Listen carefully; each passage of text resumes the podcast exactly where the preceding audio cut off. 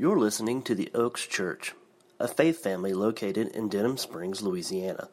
For more information about the Oaks, visit oaksonline.org. And Psalms 36 says, Your steadfast love, O Lord, extends to the heavens, your faithfulness to the clouds. Your righteousness is like the mountains of God, and your judgments are like the great deep. For you, the man and the beast, you save, O Lord. How precious is your steadfast love, O God. The children of mankind take refuge in the shadow of your wings. They feast on the abundance of your house, and you give them drink from the river of your delights.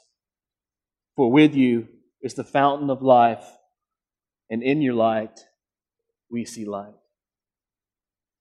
This morning, the word will speak to the, to the mother who's lost a child, to the mother who's miscarried, lost a child in the womb, the one who cannot have a child. This, this morning, the word will speak to the father who wakes every morning, puts his feet flat on the ground, and fights through his purpose to go to work.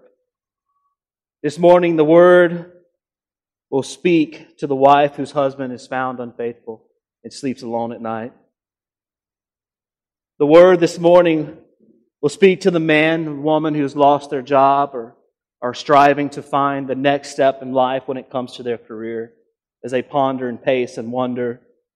The word this morning will speak to the worker who has stood faithfully for Christ but has been mocked, has been jabbed at, laughed, taunted. The word this morning will speak to the persecuted church across the globe those who meet underground to sing songs that you and I join together and sing. The word this morning will speak to those who endure affliction, who will endure pain, who endure suffering on Christ's account. This morning, the word will speak to those who sit in uncertainty. You do not know what tomorrow brings as you take on a new race in life, a new season. You look at suffering in the face. The word will minister you to this morning when anguish is the obnoxious neighbor that just sits there and just works on you as misery is company. The reality is suffering is a part of life. This morning, the word will minister to those who have been wrecked by sin. The word will minister to us all. We're going to be in continue our thoughts and studies in 1 Peter chapter 3. Turn with me to verses 13 through 22. 1 Peter chapter 3, 13 through 22, and I will read that before we dive into our text together. Now, who is there to harm you if you are zealous for what is good?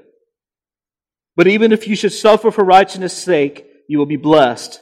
Have no fear of them, nor be troubled. But in your hearts, honor Christ the Lord as holy, always being prepared to make a defense to anyone who speaks, who asks you for a reason for the hope that is in you. Yet do it with gentleness and respect, having a good conscience, so that when you are slandered, those who revile your good behavior in Christ may be put to shame. For it is better to suffer for doing good if that should be God's will, than for doing evil. Verse 18. But Christ also suffered once for sins, the righteousness, the righteous for the unrighteousness, that he might bring us to God, being put to death in the flesh, but made alive in the spirit, in which he went and proclaimed to the spirits in prison, because they formerly did not obey when God's patience waited in the days of Noah, while the ark was being prepared in which a few, that is, eight persons, which were brought safely through the water. Baptism, which corresponds to this, now saves you, not as a removal of dirt from the body, but as an appeal to God for a good conscience, through the resurrection of Jesus Christ, who has gone into heaven and is at the right hand of God with angels, authorities, powers, having been subjected to him. This morning's passage is packed with truth and reality and good news. my hope is we definitely walk away being comforted. And I believe we can begin this journey together this morning by looking back to the original audience, the original readers. Think about their circumstances, the issues that they were facing in their lives that Peter is addressing here. This will establish our theme that we've talked about already suffering as, as a Christian for righteousness' sake. If you look at verses 13, 14, and 17, it makes it very clear the issue that Peter wants to address here in terms of their circumstances and in fact that they were suffering. And they were suffering because of their faith in Jesus Christ. Verse 15 makes it clear that these believers were being questioned. They were being tested. And that he called on them and challenged them to be prepared, to have a defense for the hope that they have in Christ. In verse 16, they were being slandered and they were being reviled because of their faith.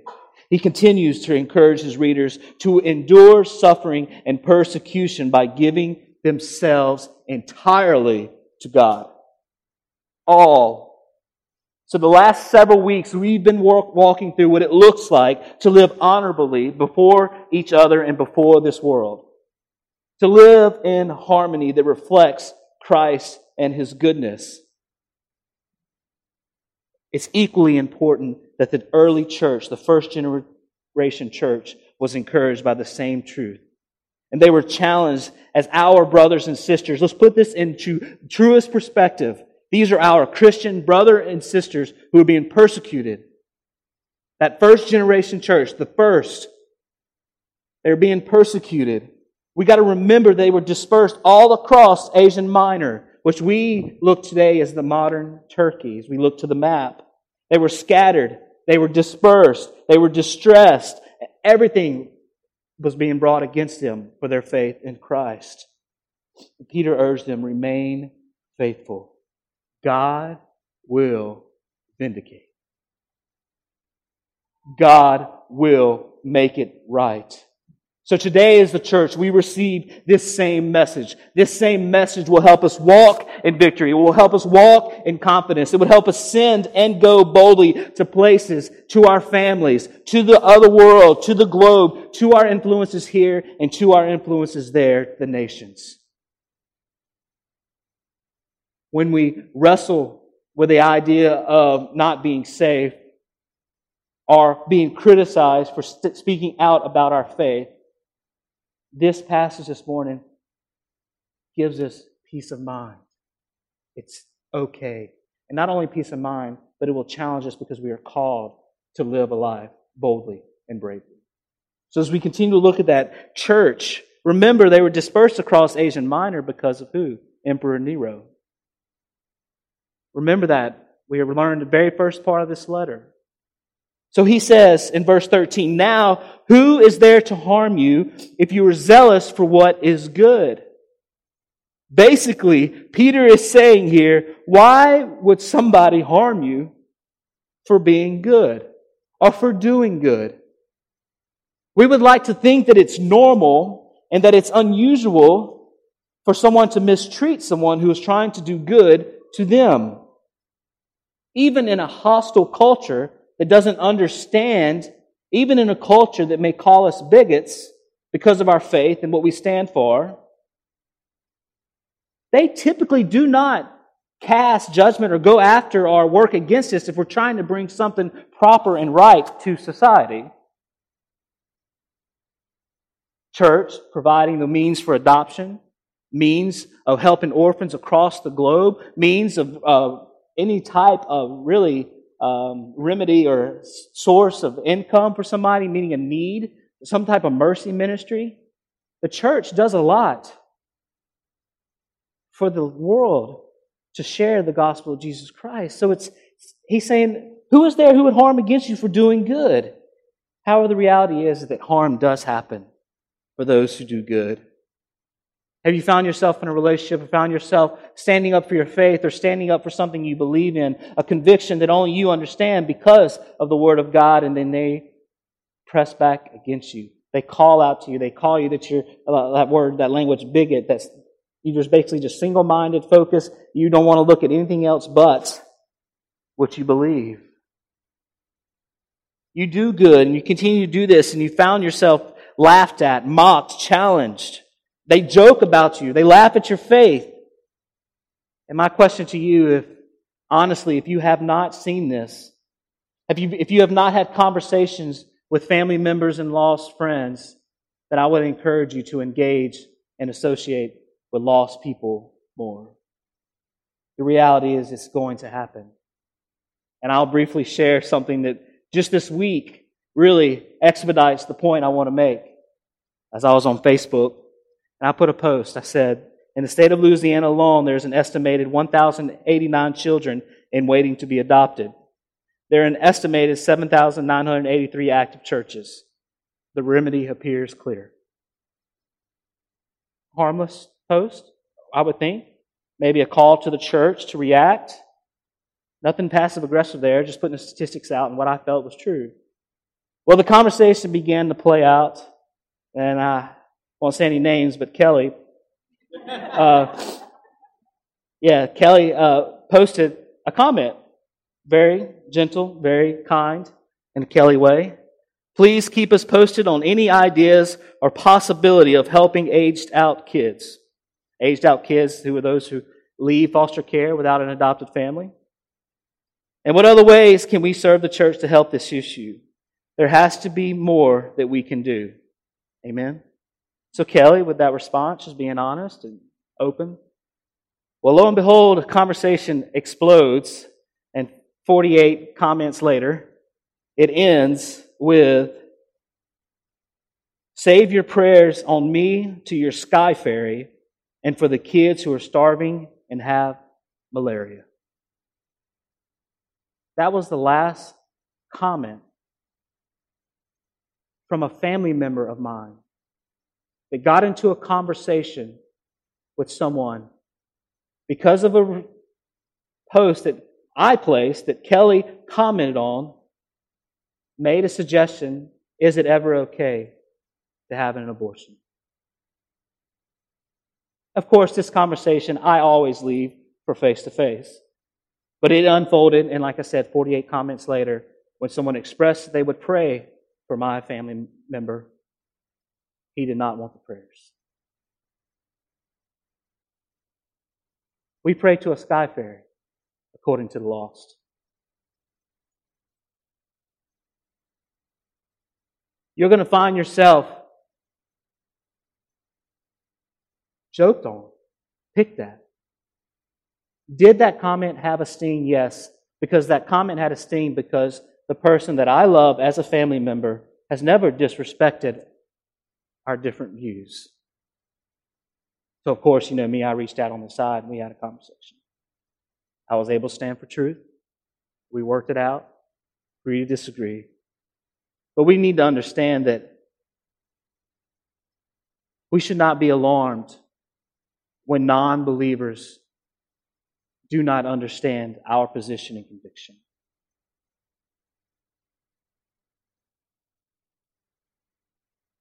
So, my question to you this morning should we act like they should understand? Have you found yourself there? Treating a non believer as a believer, a Christian? How do they understand our conviction on certain positions in society? Our God's a sky fairy.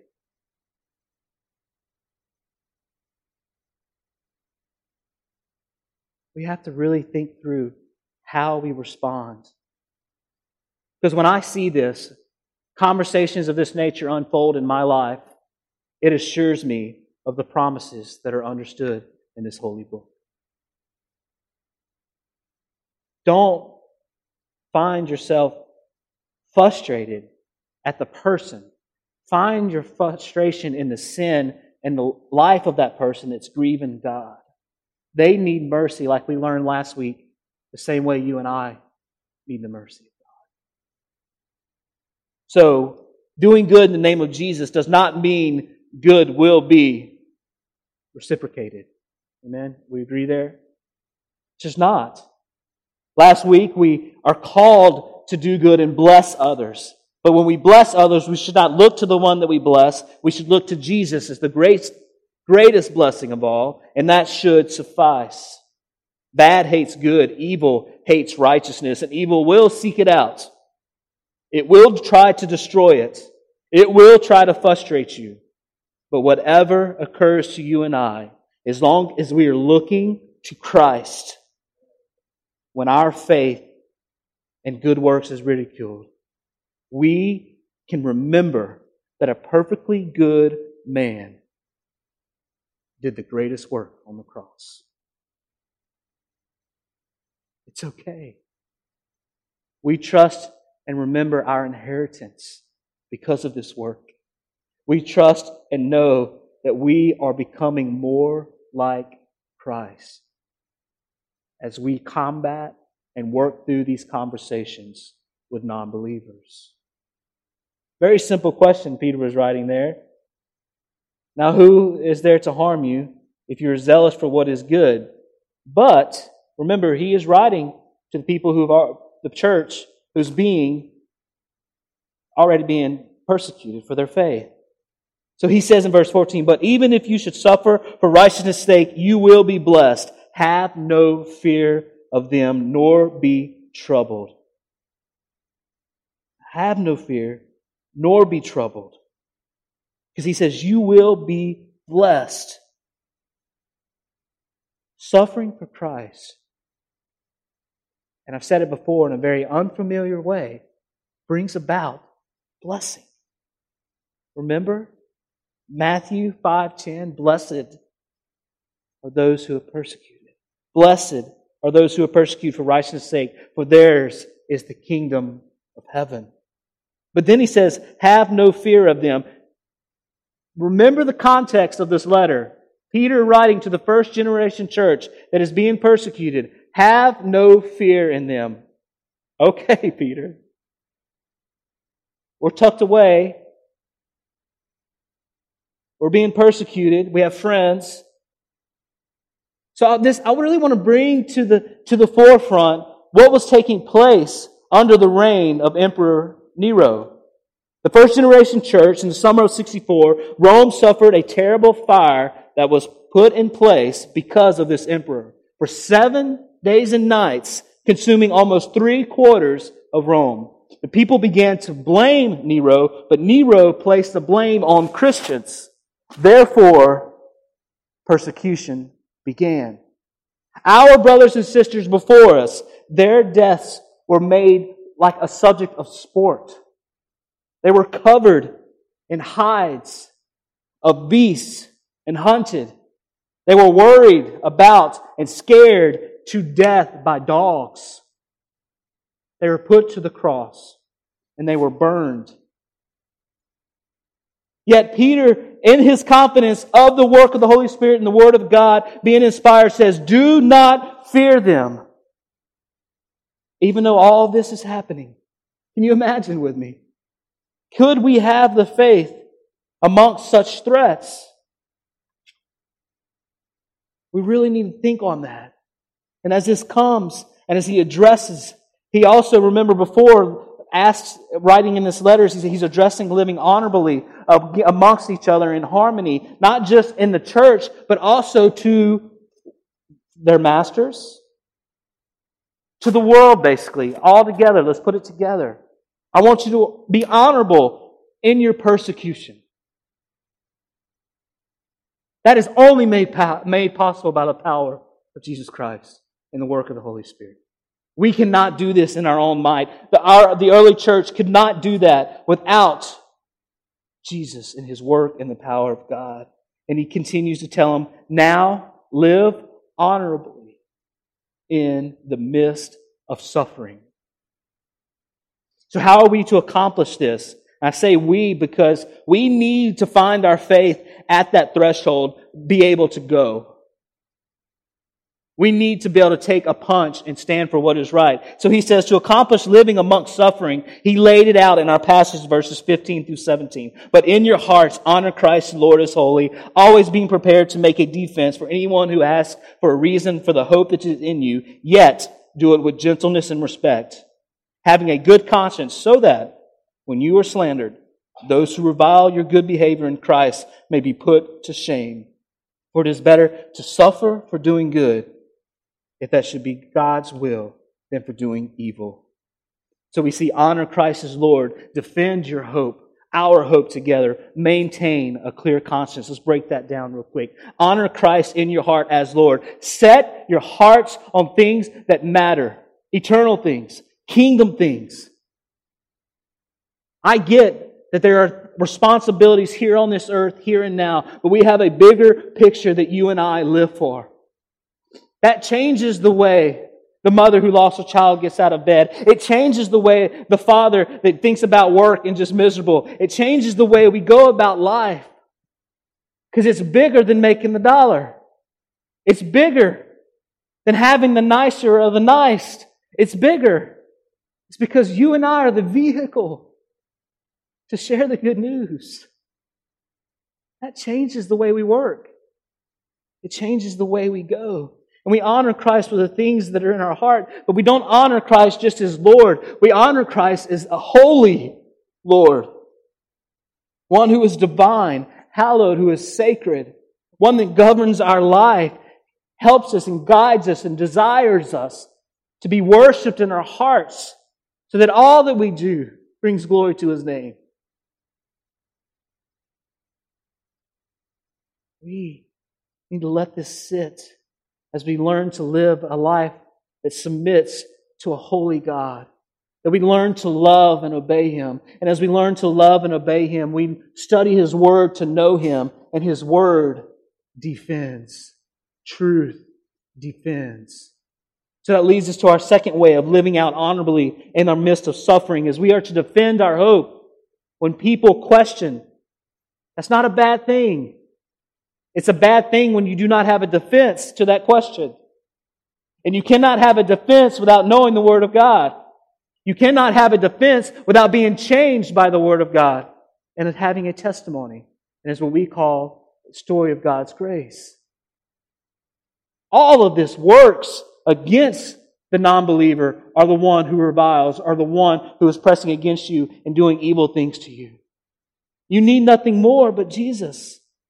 As we defend our hope, it places a huge priority on knowing the Word of God, not only understanding, but being able to articulate a response to those questions and to those accusations.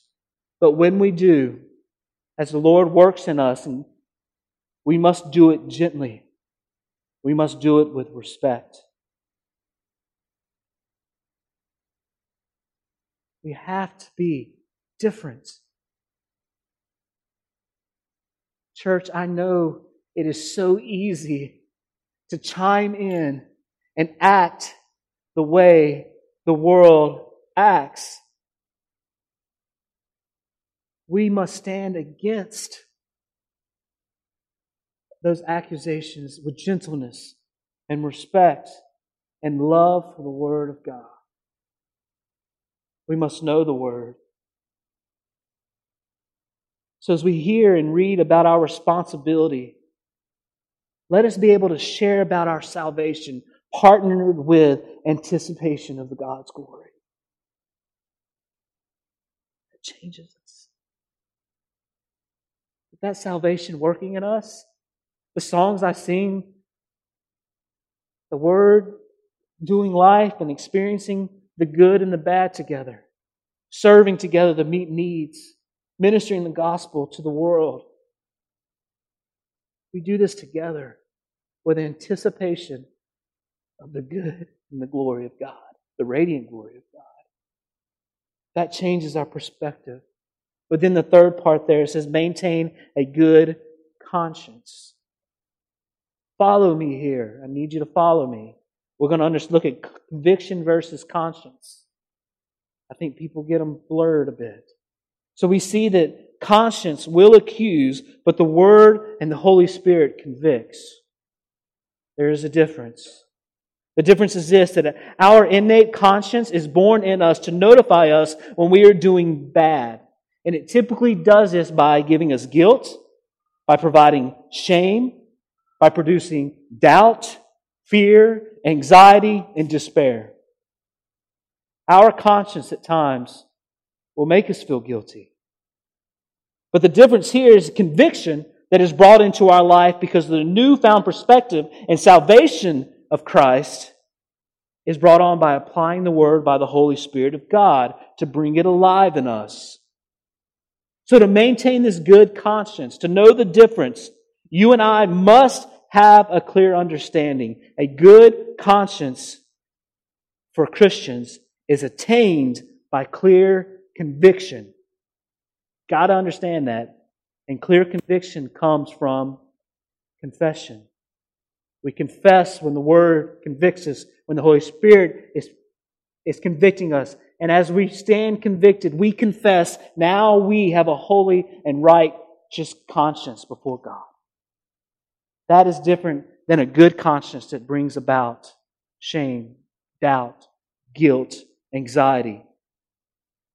Both the non believer and the believer have a conscience. We're born with that the ability, a common grace, God's design. But only the true born again believer experiences the divine conviction that brings about a good conscience that we're speaking of here, living, hear me, church, living free from guilt or shame. Divine conviction is always accompanied by God's grace. That's the work of the cross. That's to know that we can live and free. And that's where he goes into in verse 18. For Christ also suffered once for sins, the righteousness for the unrighteous, that he might be, that he might bring us to, to God, being put to death in the flesh, but made alive in the spirit. Verse 18 to me presents one of the richest and clearest New Testament summaries of the work of Christ. In one line there, look, for Christ also suffered once for sin, suffered once for sin. Jesus paid the penalty of our sins. Jesus paid the penalty. And look at that. The righteous for the unrighteous. This, the righteous man. Perfect man. Righteous for the unrighteous. Jesus was a substitute in our place. And then thirdly there, to undo the effects of our sin and to restore us to God. That He might bring us, look there in the latter part of verse 18, that He might bring us to God. This is the work cross. For those of you who enjoy larger phrases and terms, penal substitutionary, substitutionary atonement. Suffered once, for the right, he was righteous. He's righteous for the unrighteous that he might bring us to God. When I read this, and I think about our situations, maybe our afflictions, I think about brothers and sisters across the globe that we pray for. Jesus understands. He understands where you are. He suffered as one who was striving to hear me here. He suffered as one not striving to be righteous. Remember, he suffered as, as one who was already righteous. That is a big difference. Jesus was perfectly righteous and suffered for the unrighteous. Is there a greater love story? I know that our lives are wrecked through sin, failure, and error. But all of that is canceled because of what Jesus did on the cross. Peter's just comforting the church here. It's going to be all right. He understands. Keep pressing through. Stay focused entirely on God. So, wherever you are this morning, I extend that same comfort. Uncertainty, new life, child entering the world. Maybe you lost a job, there's a variety. As a pastor, it's a privilege to see a variety of life. But I know it's hard. Press on, stay focused. Let our hearts not be troubled by this world, but let it be just ponder eternity, life that's going before us, people.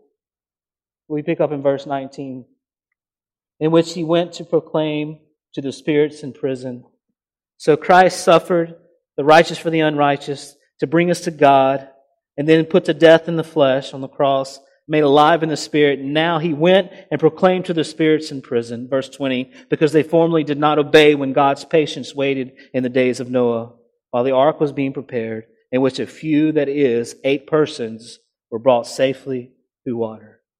This morning we do not have time to dive in to the three separate interpretations that I came across of this verse in this passage. But I will break it down briefly to you, three different ones. The first interpretation is spirits as the unsaved spirits of Noah's day. The second, this is human spirits, excuse me, the unsaved human spirits of Noah's day. Secondly, spirits, fallen angels who were cast into hell to await the final judgment. And third, an idea that Christ offered a second chance of salvation for those in hell. I'll stand before you among the three interpretations, one and two fit best with the rest of Scripture. I do not want to cause confusion or take another hour to work through the interpretations. And I assure you, that could be a conversation, a lengthy one. But what I do want to bring to you this morning, the good news that Christ is, and He is victorious in proving and working out His Father's will. That's what we need to know. That's what encourages us to fulfill verse 17. To look to our Savior for that strength.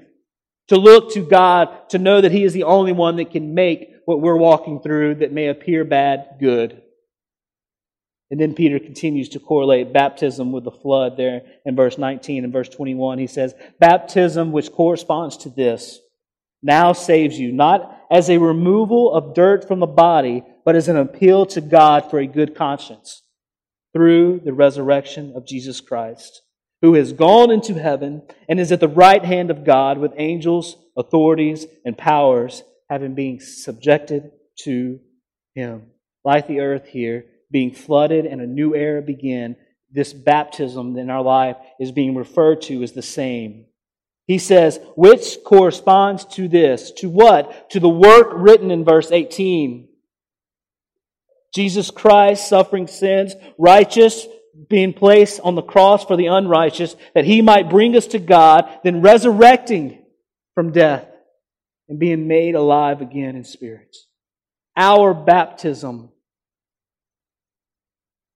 shows this passage, this verse. For we were buried with him in death, and then resurrected with him in newness of life. These words cannot be forgotten on that day that we were baptized. Because it corresponds with the work of Christ. To the question that is asked often, does baptism save you? No. The act of being physically baptized does not save you. Let me clarify, as Peter does in second part of verse 21. He says, not as a removal of dirt from the body, but as an appeal to God for that good conscience, that clear conviction through the resurrection of Jesus Christ. Physical water running over the body does not save us, but baptism is the result of the already saving work. It is the proclamation. It is us, a public display of Christ's work in us. That's what he's talking about here. A result of a newfound faith and life in Christ, buried with him in death and resurrected in the newness of life. I just absolutely love saying that. So good that we can walk this life. And to sum it up this morning in verse 22, the greatest truth that we'll walk away with, this is the victory here who has gone into heaven, Jesus Christ, who has gone into heaven and is at the right hand of God with angels, authorities, and powers having been subjected to him. Christ is and has and will always prevail over all. And that's who loves us. That is the righteous who gave his life for the unrighteous. This is the comfort that comforted the persecuted church as they endured the affliction. This is the comfort you and I need to stay the course, to know that the one who loves us is called Lord, He is the Lord of our life, all reigning, sovereign, champion over all. So, where does this truth leave you today? Where are you in life? Where does this truth line up? Where does it comfort you? Where is it going deep into your heart? To know that suffering is a part of God's plan. To know that affliction is a part of God's plan, but it is momentary. Does this cause you to look at the refugee crisis differently and trust God? That when you hear about other persecuted Christians, it gives us the ability and the comfort to know that He's going to work it out and that He is champion over it all. And as we learn that, we live confidently. We can go. Elisabeth, Elisabeth Elliot says there's nothing worth living for unless it's worth dying for. Though you and I may not be brought to the edge of death for our salvation, we still have to ask the question Is the gospel worth dying for?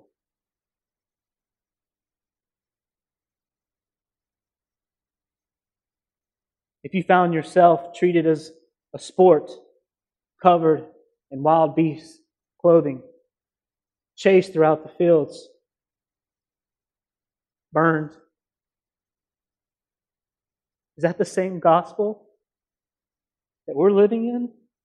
The power? We have to question ourselves. Are we willing to go to the sake for Christ? Are we willing to forego all the comforts that we've worked so hard for?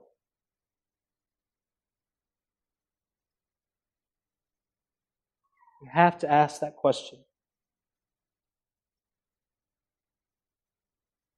So, to the mother that I spoke of, to the father, to the wife, to the man, to the worker, to the church, and to all Christians, we've all been wrecked by sin, and the fall of man. The word this morning is I hope that it gives you assurance.